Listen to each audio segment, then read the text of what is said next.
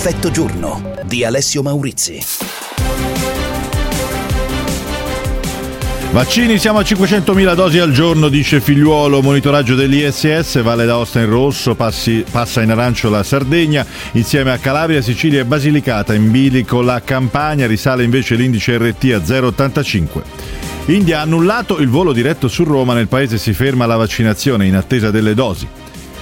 Recupera l'economia secondo l'Istat PIL in calo dell'1,4%, il recupero rispetto al trimestre precedente, leggera crescita per gli occupati più 34.000.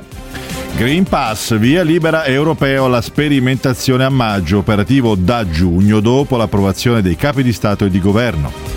Calcio, la Roma capitola a Manchester, finisce 6-2 la semifinale di Europa League e domani torna il campionato in campo Milan e Inter. Buongiorno Alessio Maurizio dalla redazione, ben ritrovati con il punto di metà giornata su Radio 24. Dunque oggi venerdì 30 eh, aprile, giornata di monitoraggio per quanto riguarda i dati delle regioni verso la decisione delle zone colorate. La situazione è in miglioramento, dice l'Istituto Superiore di Sanità, anche se l'indice RT è risalito leggermente a 0,85. La uh, vaccinazione va avanti rispettando l'obiettivo delle 500.000 somministrazioni al giorno, secondo il commissario Figliuolo. Sentiamo. Dopo cinque settimane in discesa risale leggermente la velocità di diffusione del contagio, indice RT da 0,81 a 0,85. In miglioramento invece tutti gli altri dati dell'ultimo report del Ministero della Salute 18-25 aprile. Scendono l'incidenza di casi da 152 a 146 e le regioni con terapie intensive sopra la soglia critica da 12 a 8. Nessuna regione è classificata a rischio alto alto, 11 moderato, 10 basso. Nel pomeriggio il ministro Speranza dovrebbe confermare il colore per le 15 regioni oggi in giallo e l'arancione per Sicilia, Calabria e Basilicata. Dovrebbero migliorare da lunedì la Sardegna ad arancione e la Puglia a giallo, rischia il rosso la Val d'Aosta. La campagna vaccinale ha intanto raggiunto ieri l'obiettivo delle 500.000 iniezioni al giorno che il commissario Figliuolo ieri su Rai 1 è convinto di poter mantenere nere. La macchina organizzativa è pronta e adesso abbiamo anche la benzina, ovvero eh, le dosi sono arrivate. Solo a maggio arriveranno tra i 15 e i 17 milioni. Alessandro Arona, Radio 24, il Sole 24 Ore, Roma. E allora allarghiamolo un po' lo sguardo al resto del mondo, la situazione resta molto pesante in India eh, dove rallenta anche la campagna di vaccinazione a causa della scarsità di dosi, intanto oggi è stato annullato un volo diretto su Roma proprio dall'India.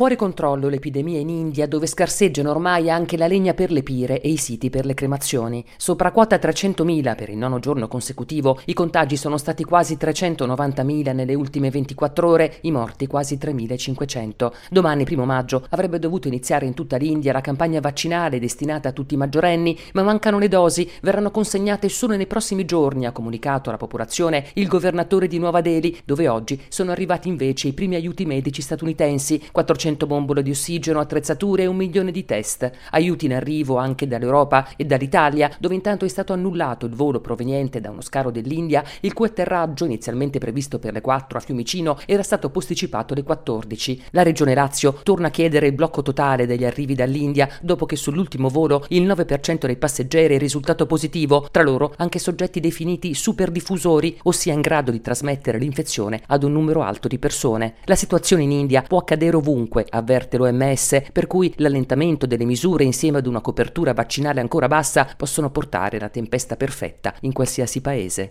Roberta Pellegatta, Radio 24, Il Sole 24 Ore. E restiamo all'estero, andiamo in Israele per parlare del grave incidente avvenuto poco dopo la mezzanotte a un affollato evento religioso sul monte Meron in Galilea.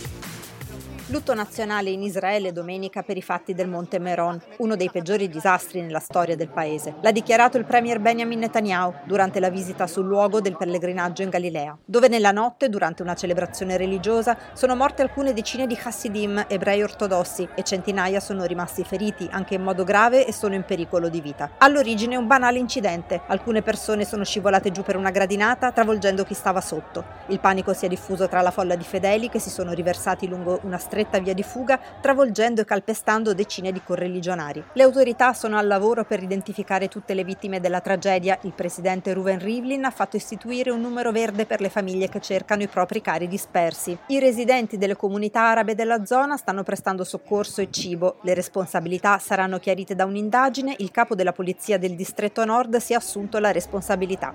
A Tel Aviv si fa la fila in piazza Rabin per donare il sangue dopo che il sindaco Ron Dai ha invitato il Magen David Adom, il pronto soccorso israeliano, ad allestire unità mobili di raccolta. Fabiana Magri, Radio 24, Il Sole 24 Ore, Tel Aviv. Ora torniamo in Italia con la politica e gli sviluppi del caso Durigon, il sottosegretario della Lega. Secondo l'inchiesta di fanpage avrebbe aggirato la legge sul finanziamento dei partiti quando era vice segretario dell'UGL, il sindacato UGL, e avrebbe avuto legami con personaggi vicini alla criminalità. Sentiamo. Il video lo incastra e PD e Movimento 5 Stelle chiedono le dimissioni. Il caso del sottosegretario al MEF Claudio Durigon scuote il Parlamento dopo l'inchiesta di fanpage. In un video Durigon dice di non essere preoccupato delle inchieste sulla Lega perché quello che fa le indagini lo avrebbe messo il carroccio. PD e Movimento 5 Stelle ne chiedono le dimissioni da sottosegretario, ma Matteo Salvini lo difende. Per quanto riguarda la vicenda di Durigon mi sembra surreale la mia idea è che i 5 Stelle si stiano agitando tanto per eh, nascondere i problemi di Casa Grillo, su cui non mi permetto di dare un giudizio. A proposito dei miei rapporti con l'UGL, io sarò in Piazza Duomo al fianco dei lavoratori di UGL sabato mattina a Milano, nel nome del rispetto, della vicinanza, della trasparenza Lavoro costantemente con Durigon, spiega Salvini, su cose serie come le cartelle esattoriali, ce ne sono 30 milioni che rischiano di partire da domani, sarebbe un massacro. E visto come vanno i processi, le confische e i sequestri che subisce la Lega e che subisco io, aggiunge Salvini, non mi sembra che ci sia nulla di condizionato. Anzi, Elisabetta Fiorito, Radio 24, Il Sole 24 Ore, Roma. E siamo ai dati economici con l'Istat che vede una lieve crescita dell'occupazione ancora a marzo dopo quella registrata a febbraio, più 34.000 occupati. Per quanto riguarda la eh, disoccupazione scende quindi leggermente al 10,1%, PIL ancora in calo nel primo trimestre ma è un calo molto meno marcato rispetto a quelli precedenti. A marzo cala la disoccupazione, ma per le donne e i giovani aumenta e ci sono deboli segnali di ripresa, secondo l'Istat, ma il prodotto interno lordo del primo trimestre di quest'anno resta ancora in negativo a causa della terza ondata di contagi. La variazione acquisita del PIL per il 2021 infatti è pari a più 1,9%, ma il PIL del primo trimestre 2021 fa segnare meno 1,4 sull'anno e meno 0,4 nel confronto sul trimestre precedente. Una fotografia quindi ancora in chiaroscuro, quella dell'Istituto di Statistica, che in dettaglio segna Sottolinea come prosegue anche a marzo una flebile avanzata dell'occupazione già registrata a febbraio con 34.000 occupati in più rispetto al mese precedente e rispetto all'anno precedente, marzo 2020, e cioè al primo mese di lockdown. Il tasso di disoccupazione scende in Italia al 10,1% a marzo, ma guardando nel dettaglio la disoccupazione femminile sale all'11,4% ed è in crescita anche tra i giovani. Sale al 33% a marzo, tornando al livello di gennaio che era stato il più alto degli ultimi anni. E ad aprile, secondo l'Istat, continua continua la corsa dell'inflazione che cresce per il quarto mese consecutivo, mentre il carrello della spesa scende ai livelli di febbraio 2018. Anna Marino, Radio 24, Sole 24 Ore.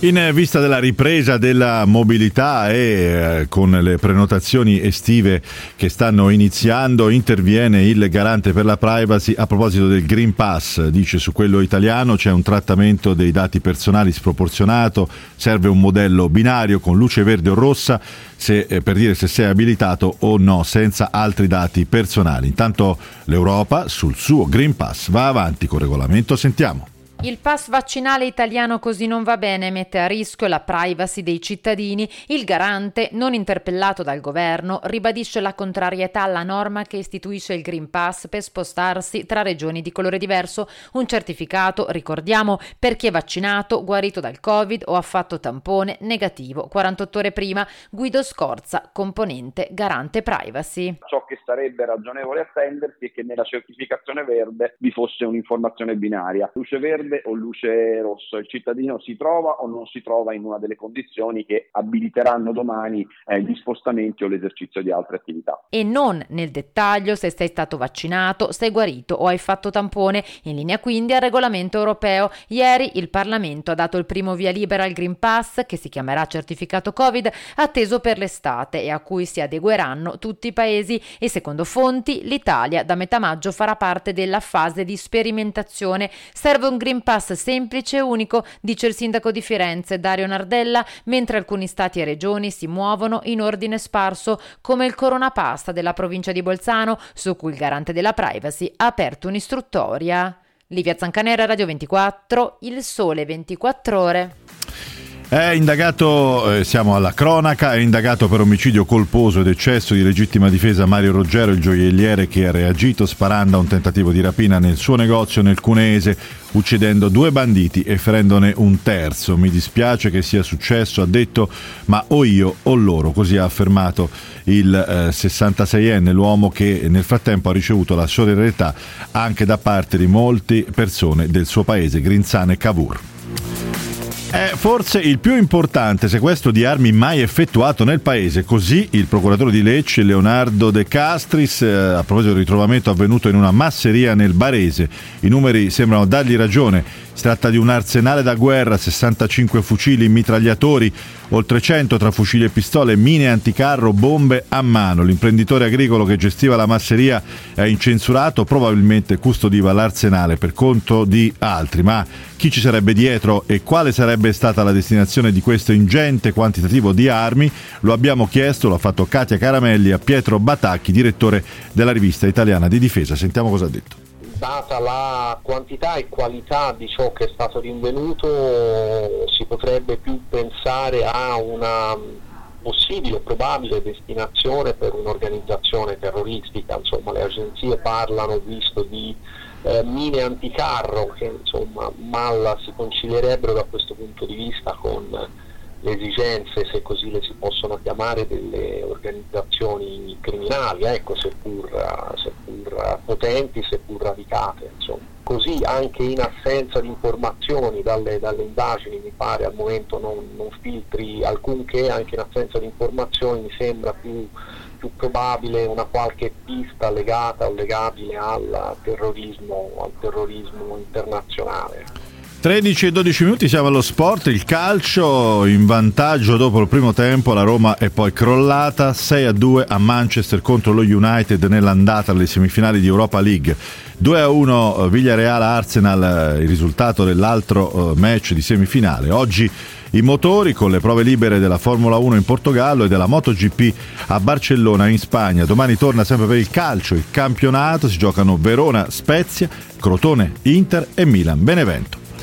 Siamo alle 13.13 minuti alla prima pausa di oggi per effetto giorno. Torniamo tra poco con tutte le altre notizie. 349 238 6666 per i vostri messaggi.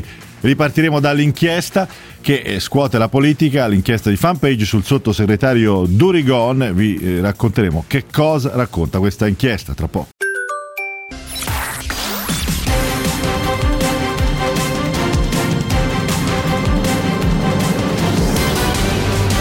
Effetto giorno. Ecco le notizie di oggi, vaccini, 500.000 dosi al giorno, dice il commissario Figliuolo, monitoraggio dell'ISS, Valle d'Aosta in rosso, arancioni Sardegna, Calabria, Sicilia, Basilicata, in bilico la Campania. Istat, l'economia recupera qualche cosa, il PIL in calo dell'1,4% nel primo trimestre, meglio rispetto ai precedenti, leggera crescita per gli occupati, più 34.000. Green Pass, il via libera europeo alla sperimentazione già nel mese di maggio, sarà operativo da giugno dopo l'approvazione del Consiglio europeo. Sale la richiesta di dimissioni per il sottosegretario Durigon dopo l'inchiesta di fanpage sui rapporti con ambienti criminali, ma quali comportamenti illeciti evidenzia questa inchiesta? Ne parliamo tra poco.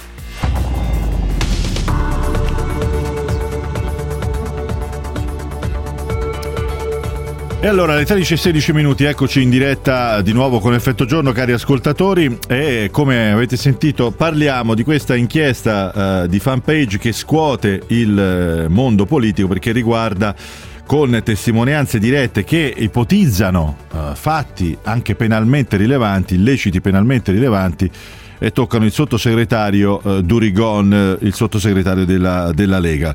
È con noi Marco Billeci, giornalista di Fanpage, uno degli autori di questa inchiesta. Buongiorno. Buongiorno a voi e grazie per l'invito. Allora, ci sembrava giusto, già c'erano degli ascoltatori che ci accusavano di aver fatto sentire nella prima parte di Effetto Giorno solo le dichiarazioni di eh, Matteo Salvini questa mattina che ci scoteva di dosso queste, queste accuse, eh, le richieste di dimissioni per Durigon, e, cioè, diceva stiamo lavorando su altro, sono accuse lunari, sono già partite le querele, eccetera, eccetera. Ci sembrava però giusto dare la parola a voi, perché questa è un'inchiesta corposa con tante testimonianze che quantomeno ehm, intanto c'è una dichiarazione per esempio anticipo questo di Durigon che parla di eh, un magistrato messo lì da loro cioè da lui o da altri della Lega eh, per cui bisogna stare tranquilli non ci sono indagini lui dice su questo perché l'abbiamo messo lì noi. E questa è già una dichiarazione molto pesante eh, politicamente. Mm, poi ci sono fatti che appunto hanno dei rilievi anche penali qualora fossero diciamo, accertati dalla magistratura. La prima cosa che ti chiedo Marco è questo, ehm, parliamo adesso dell'inchiesta, prima però la magistratura sta indagando su queste cose che avete eh, diciamo, ipotizzato voi, se sì su quali in particolare? Allora, per quanto riguarda le indagini della magistratura, a quanto ci risulta, ci sono in questo momento eh, due indagini aperte. Una riguarda il presunto, ovviamente presunto, tesseramento gonfiato eh, degli iscritti del sindacato IGL, che è il sindacato di cui Durigon era vice segretario subito prima di entrare in politica. Eh, su questo c'è un'indagine eh, nota perché sono stati sequestrati i rendiconti del sindacato nei mesi scorsi per verificare se questo numero era gonfiato, era reale. Eh, questa cosa è eh, importante anche perché tramite questi numeri eh, l'UGL ha ottenuto una serie di incarichi eh, pubblici, di cui uno proprio eh, per Durigon, che prima di entrare in politica stava nel Consiglio di, di indirizzo e vigilanza dell'Inps, dell'Inps. Mm. E, ehm, e, poi è andato al Ministero del Lavoro. L'altra... L'altra, inda- sì. l'altra, indagine in cui, attenzione, eh, Durigon al momento non è indagato, non ci risulta che sia indagato, però riguarda i rapporti che noi raccontiamo nella nostra eh, inchiesta eh, fra politica e ambienti vicini al malaffare nella eh, provincia di eh, Latina, che è la provincia di origine del sottosegretario Durigon e ci sono alcune eh, fonti di questa inchiesta che hanno anche tirato in ballo il nome del sottosegretario. Allora Marco Billeci di Fanpage, i punti eh, sono uno, eh, toccati da questa inchiesta è quello che dicevi prima dei tesseramenti gonfiati da parte del sindacato UGL quando ai vertici c'era lo stesso eh, Durigon eh, che poi avrebbe offerto alla Lega mh, una serie di appoggi da appartamenti okay. dove fare stare anche la, l'ufficio comunicazione di Salvini eh, ad altri diciamo, sostegni anche economici, in qualche modo aggirando quella che è la legge sul finanziamento dei partiti dove bisogna dichiarare tutto in, in maniera trasparente. Stiamo, sono sempre ipotesi.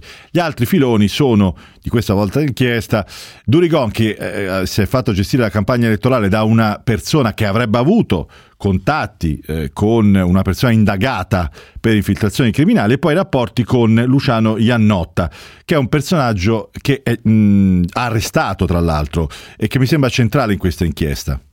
Corretto, assolutamente sì. Eh, Luciano Iannotta è un imprenditore, è un imprenditore importante eh, a eh, Latina, nella zona Latina, anche presidente squadra, eh, cal- della squadra di calcio, un esponente molto in vista eh, nella eh, comunità eh, locale che appunto secondo gli inquirenti in qualche modo ha agito diciamo in relazione con ambienti della malavita organizzata. Eh, chiaramente c'è un'indagine in corso, non ci sono eh, sentenze definitive, ma questa è eh, l'ipotesi. E lui avrebbe dato che cosa a Durigon? Che tipo di sostegno? Iannotta avrebbe offerto direttamente e indirettamente attraverso una serie di altri personaggi che noi citiamo eh, nell'inchiesta eh, un sostegno alla campagna elettorale di Durigon offrendogli eh, sedi, anche lì appartamenti, eh, edifici cui, in cui mh, fare campagna elettorale e comunque un sostegno. Mm. E, c'è poi, e questi sono tutti i, i, fatti che poi chiaramente andranno, insomma, andranno, verificati, la magistratura indagherà eventualmente. Certo. Eh, c'è però già anche una dichiarazione che eh, diciamo, eh, molti politici hanno preso a misura per chiedere dimissioni di Urigon, è quella famosa frase che voi avete eh, intercettato durante un colloquio adesso ci spieghi il contesto, nella quale Durigon dice ma quel magistrato non vi preoccupate perché ce l'abbiamo messo noi lì. A cosa si riferisce? Corretto, eh, questa diciamo, è la frase che sta facendo più rumore, eh, tu correttamente hai spiegato che l'inchiesta è molto più ampia che abbiamo eh, condotto, eh, quella frase si riferirebbe alla eh, presunta indagine che nel momento in cui diciamo, viene registrata era abbastanza all'onore eh, delle cronache sui tre commercialisti della Lega e sulla vendita di un capannone della provincia di Milano che in qualche modo, anche qui c'è un'indagine in corso, le ipotesi sono da verificare, eh, sarebbe eh, legato al eh, riutilizzo, all'occultamento dei famosi 49 milioni di euro della Lega frutto di presunto finanziamento illecito. C'è questa inchiesta in quel momento, eh, l'interlocutore di Durigon in quel momento eh, chiede conto, questo si vede tutto nel video, eh, delle, della, dell'inchiesta, delle preoccupazioni interne della Lega e Durigon dice eh, questa frase, il generale della finanza che indaga ce lo abbiamo messo noi, dando ad intendere siamo tranquilli. Ehm, chiaramente non, questo diciamo, è un'affermazione di Duregon, non ci sono ovviamente sì, certo. che eh, la finanza... Anzi, Stiamo parlando solo di, di, un'affermazione che però appunto poi... Ieri, diciamo... PM di Milano, ieri PM di Milano hanno fatto, che indagano su questa sì. vicenda, hanno fatto una nota per ribadire, eh, per ribadire la piena fiducia nella Guardia di Finanza. Rimane il fatto che un sottosegretario eh, all'epoca non era ancora sottosegretario dell'economia ma un importante esponente politico, dica, eh, si senta diciamo, legittimato a dire questo ce l'abbiamo messo noi e quindi l'inchiesta è... non sono preoccupato per l'inchiesta. Io ti ringrazio Marco Billeci, giornalista di Fanpage, per eh, averci raccontato appunto questa, come avete messo in piedi questa inchiesta. Abbiamo dato questo spazio perché oltre ad aver reso conto, eh, darvi, da, da, dato conto delle dichiarazioni di Matteo Salvini questa mattina, era giusto equilibrare, ma era anche giusto, credo, eh, dare spazio a un'inchiesta giornalistica. Mm, cioè, poi liberi di credere che questa inchiesta nasca per ragioni politiche, perché qualcuno va a dare addosso a, a, alla Lega, a Matteo Salvino e a Durigon, ma eh, è così che si fa anche questo lavoro, cioè cercando di scavare, di scoprire se ci sono degli illeciti, poi se, se sarà mon- panna montata lo staremo a vedere e naturalmente sarà giusto dirlo. Eh, Durigon ha già annunciato delle querele, ma eh, diciamo, l'inchiesta è corposa e fatta come si fa in questi casi dal punto di vista giornalistico. Poi eh, vedremo quali saranno le, ehm, le conseguenze, le ricadute e se ci saranno delle smentite che ci auguriamo che arrivino naturalmente. Allora, invece alle 13.25 eh, vi raccontiamo di una storia che avevamo già parlato un po' di tempo fa, quello che riguarda le mascherine trasparenti per soprattutto gli studenti, i ragazzi non udenti delle scuole italiane, eh, che grazie a questo ausilio possono seguire le lezioni eh, dove c'è obbligo di mascherina e anche eh, diciamo, avere rapporti normali con i loro eh, coetanei e colleghi di, di classe e eh, finalmente insomma, questa iniziativa ha preso, ha preso, il via. È con noi Doriana Marini, amministratrice unica della DNE, eh, DNP eh, di San Benedetto del Tronto. Buongiorno e benvenuta. Buongiorno, buongiorno a voi e grazie per l'invito. Allora, eh, siete, credo, la, la, mm, quanto risulta, avete appena ricevuto un grosso ordine da parte della struttura commissariale per distribuire nelle scuole queste mascherine, siete l'unica azienda ad avere ottenuto uh, l'autorizzazione da parte dell'Istituto Superiore di Sanità per questo particolare tipo di mascherine, giusto? Sì, esatto, da quello che risulta anche a me, noi siamo stati i primi e credo gli unici a tutt'oggi ad aver ottenuto eh, l'autorizzazione in deroga articolo 15 alla produzione di mascherine chirurgiche trasparenti di tipo 2R. L- questa autorizzazione ci è stata data proprio dall'Istituto Superiore eh, di Sanità i primi di febbraio dopo un lungo percorso di, di ricerca appunto e di testing. Ecco, siete già sul mercato, al di là di questo importante ordine che è appena arrivato, no? Siete già sul mercato da un po'. Eh, le chiedo com'è partita questa iniziativa e come stanno andando insomma, le vendite, quanta richiesta e diffusione c'è di queste mascherine trasparenti? Eh, sì, in realtà il, ehm, il, progetto è partito proprio lo scorso anno perché noi ci siamo resi conto subito, eh, fin dall'inizio appunto della pandemia, che con l'obbligo delle mascherine eh, c'è, c'è stata la difficoltà da parte eh, di, dei non udenti, dei sordi, di, di riuscire appunto di, di, di essere isolati eh, da tutto il mondo del lavoro, dal mondo medico, anche in ambito della formazione, della riabilitazione, quindi proprio su stimolo eh, anche da parte di logopedisti, eh, medici, appunto insegnanti, ma anche associazioni di, eh, di, sordi, di persone sorde, abbiamo iniziato la ricerca a, ad aprile dello scorso anno con dei primi prototipi, se vogliamo, anche un po' rudimentali. E durante i mesi successivi eh, ci siamo concentrati sulla ricerca delle materie prime che potessero rispettare le due normative di riferimento eh, per, la, per, la, mascherina chirurgica, ossia la 10993 che riguarda la biocompatibilità, la citotossicità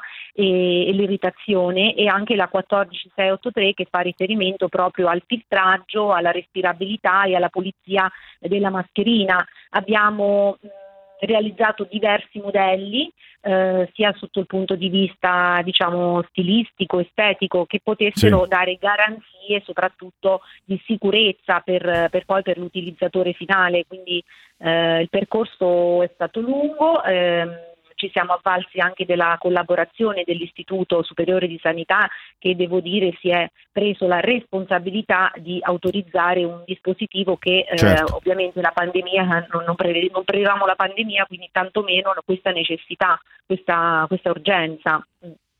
Io la ringrazio Doriana eh, Marini, grazie per essere stata con noi, l'amministratrice unica della DMP eh, di San Benedetto del Tronto. E c'è un piccolo miglioramento vit- per la vita scolastica di questi studenti non udenti. Eh, come sapete ogni tanto ci piace di raccontare anche eh, soprattutto il venerdì, qualche, qualche, buona notizia, proprio così, eh, qualche buona notizia fine a se stessa, insomma, senza altri intenti. 13.29, eh, 349 238 6666, torniamo tra poco, questo è il numero per commentare le notizie e i fatti di oggi, daremo uno sguardo verso la stagione estiva, eh, parlando di come stanno andando le prenotazioni e eh, di isole covid free, a tra poco.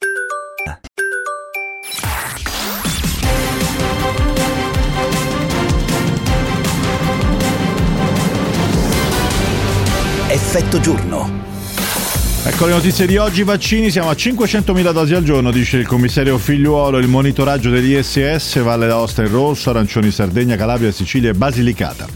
Istat PIL in calo dell'1,4% nel primo trimestre ma in recupero, leggera crescita per gli occupati a marzo più 34.000. India annullato il volo diretto su Roma, nel paese si ferma la vaccinazione in attesa delle dosi. Il Green Pass arriva al via libera europeo alla sperimentazione da maggio, operativo da giugno dopo l'approvazione del Consiglio europeo. Turismo estivo, boom di prenotazione a luglio, dice Feder Balneari. La Grecia annuncia 69 isole Covid free. A Procida inizia in questi giorni la vaccinazione di massa, ne parliamo tra poco.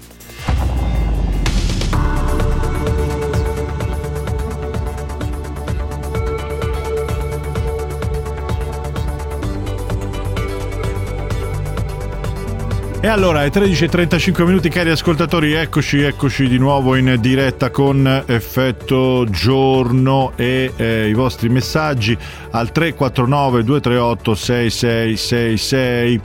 Uh, per chi rientra dall'Italia, uh, in Italia dall'estero c'è l'obbligo di una quarantena di 5 giorni. Il decreto scade oggi, mi sapete dire cosa succede da domani? Non ne sento parlare, vorrei capire di più. Eh, insomma, adesso parliamo tra poco eh, verifichiamo questa cosa se siamo in grado di rispondere in tempo reale. Tra poco parliamo mm, sì, insomma, anche di una ripresa della mobilità, dei viaggi, del turismo e di isole covid free, ve l'ho già anticipato. Adesso però proseguiamo il nostro appuntamento con le buone notizie, il progetto The Bright Side.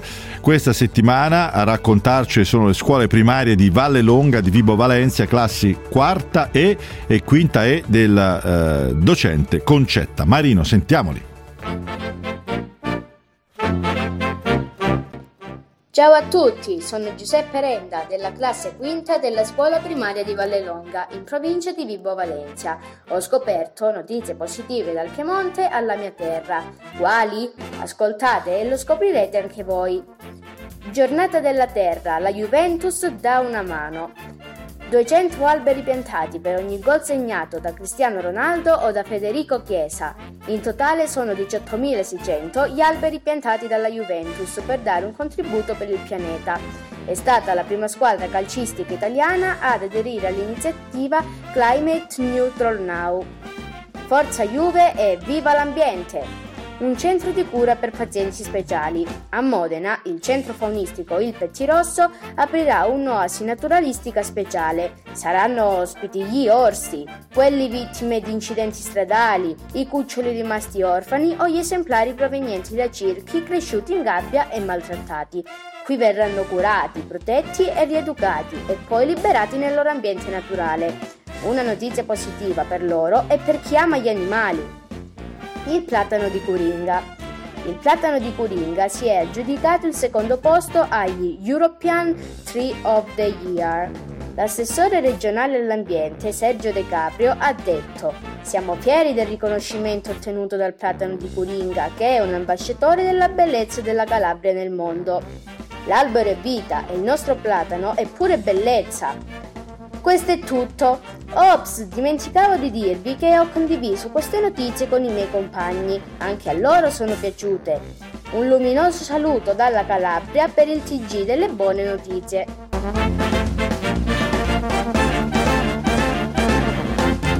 E va bene, ringraziamo gli amici del progetto The Bright Side per eh, questo contributo alle buone notizie agli studenti delle scuole, in questo caso dalla Calabria. Eh, adesso avevamo anticipato, parliamo di un, un, po' di che cosa accadrà quest'estate, come sarà quest'estate. Con noi Angela Intertaglia gestisce, eh, gestisce lo stabilimento balneare di Lido eh, di Procida. Buongiorno, benvenuta. Buongiorno. Allora, Procida in questo momento è l'unica risposta, se, se, vogliamo metterla su questo piano, italiana alla Grecia che ha già annunciato 69 isole covid-free dove tutti gli abitanti sono già stati vaccinati ed è proprio un invito a ad andare dall'estero a fare le vacanze lì. Noi in Italia abbiamo avuto un po' di polemiche eh, su questo. Partirei proprio da, da, da questo aspetto. Mm, diciamo, le chiedo intanto diciamo, una coda di queste, di queste polemiche.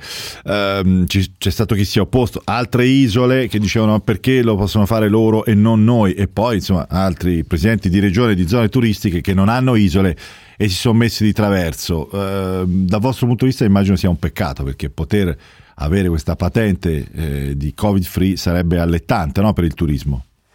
Certo, noi ci stiamo muovendo, comunque tutti i procidani si stanno impegnando in questi giorni a sottoporsi al vaccino nella speranza che così Procida diventa anche lei un Covid free.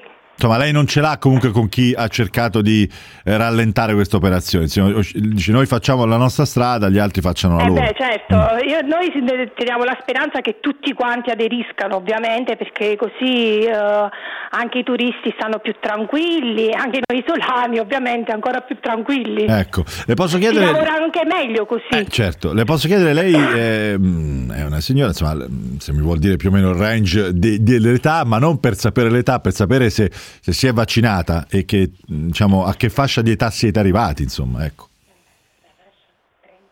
Allora, siamo arrivati alla fascia 30-40.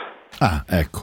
Eh, diciamo che la par- ben parte della popolazione è stata vaccinata. Eh, lei pure è stata, è stata, vaccinata? Certamente, io e comunque tutti quelli del mio staff. Ovviamente da permettere la tranquillità a chi viene a soggiornare nel, nella nostra struttura. E anche per voi, la tranquillità anche per voi. Ovviamente, eh, certo. certo. Eh, AstraZeneca? Dipende. tutti AstraZeneca, chi ha fatto il Pfizer, chi ha fatto Johnson Johnson, chi ha fatto Quello il Moderna. Sì. Ok, senta, invece eh, come sta andando? Perché abbiamo un dato di Feder Balneari che eh, parla di un uh, boom, insomma un picco di prenotazioni per gli stabilimenti balneari, per le località uh, di, di, di, di, mare soprattutto, ma proprio per quanto riguarda gli stabilimenti, lei ne gestisce una Procida per il mese di luglio in particolare. Anche voi avete già questo, queste richieste? Allora, anno c'è stato un aumento soddisfacente, ma Sì. non abbastanza considerevole rispetto mm, Mm. alle perdite dello scorso anno, però ovviamente sì, rispetto allo scorso anno sì, ci sono molte più prenotazioni. Insomma, una, prima indicazione positiva c'è, però lei dice prima- certamente sì, sì, sì. c'è ancora da recuperare un po'. Ovviamente insomma, c'è eh. ancora Lei non da ha recuperare, tutto sì. esaurito per luglio, Non ancora. non ancora, c'è Però posto. confidiamo questa nel può essere una diventare bella idea. eh, covid free, isola covid free, speriamo che Quanto costa tutti. il lettino e la- l'ombrellone lì da voi per- al giorno, alla settimana? Eh, 25 euro. Al giorno e la settimana, quindi si fa il conto, insomma, ci sarà uno sconto. Ovviamente, certo. Eh, no, giusto, giusto per sapere. noi non, non- non ci, non ci occupiamo della spiaggia. La spiaggia non la teniamo noi in gestione. Ok, senta, ehm, e invece le voglio chiedere un parere anche ehm, per quanto riguarda questa questione del Green Pass, cioè della possibilità di concedere, lo sa, no, un pass eh, per potersi spostare liberamente a chi ha fatto il vaccino, chi ha fatto la malattia ed è guarito o anche chi ha un tampone eh, recente. Ne sta parlando ma, insomma, anche l'Unione Europea. Servirà secondo voi o potrebbe essere un intralcio invece? No, io penso che servirà perché sarà un primo passo, comunque diciamo un po' di libertà. E, e- e verso la normalità che, che adesso ci hanno tolto, sinceramente. Eh sì, insomma, Qu- quindi non, non teme che possa essere, perché alcuni suoi colleghi dicono sì, però se poi diventa una condizione necessaria per potersi spostare, ma non credo che sarà questo, questo il proprio. caso. Eh, assolutamente. Mm. Senta, l'ultima cosa, visto qua siamo a nord, a Milano piove, brutto tempo, lì da voi invece già da mare, anche se ancora non si può, giusto perché si parte il 15 maggio, mi pare. Allora, qua da noi è una fantastica giornata, un sole spettacolare.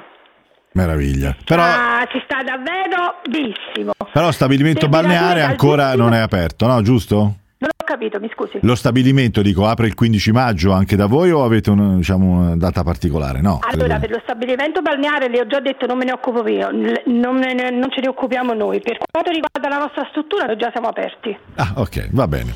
Io la ringrazio, Angela Intertaglia del stabilimento balneare Lido di Procida, però lo stabilimento non lo gestisce lei, ma insomma non importa, abbiamo così buttato un po' lo sguardo verso quello che potrà accadere eh, quest'estate. E insomma le prime indicazioni ve lo ricordo da parte di Feder Balneari parlano di un boom di prenotazione che la signora ci confermava almeno in parte per luglio. Tutte prenotazioni però e questo è il punto dall'Italia.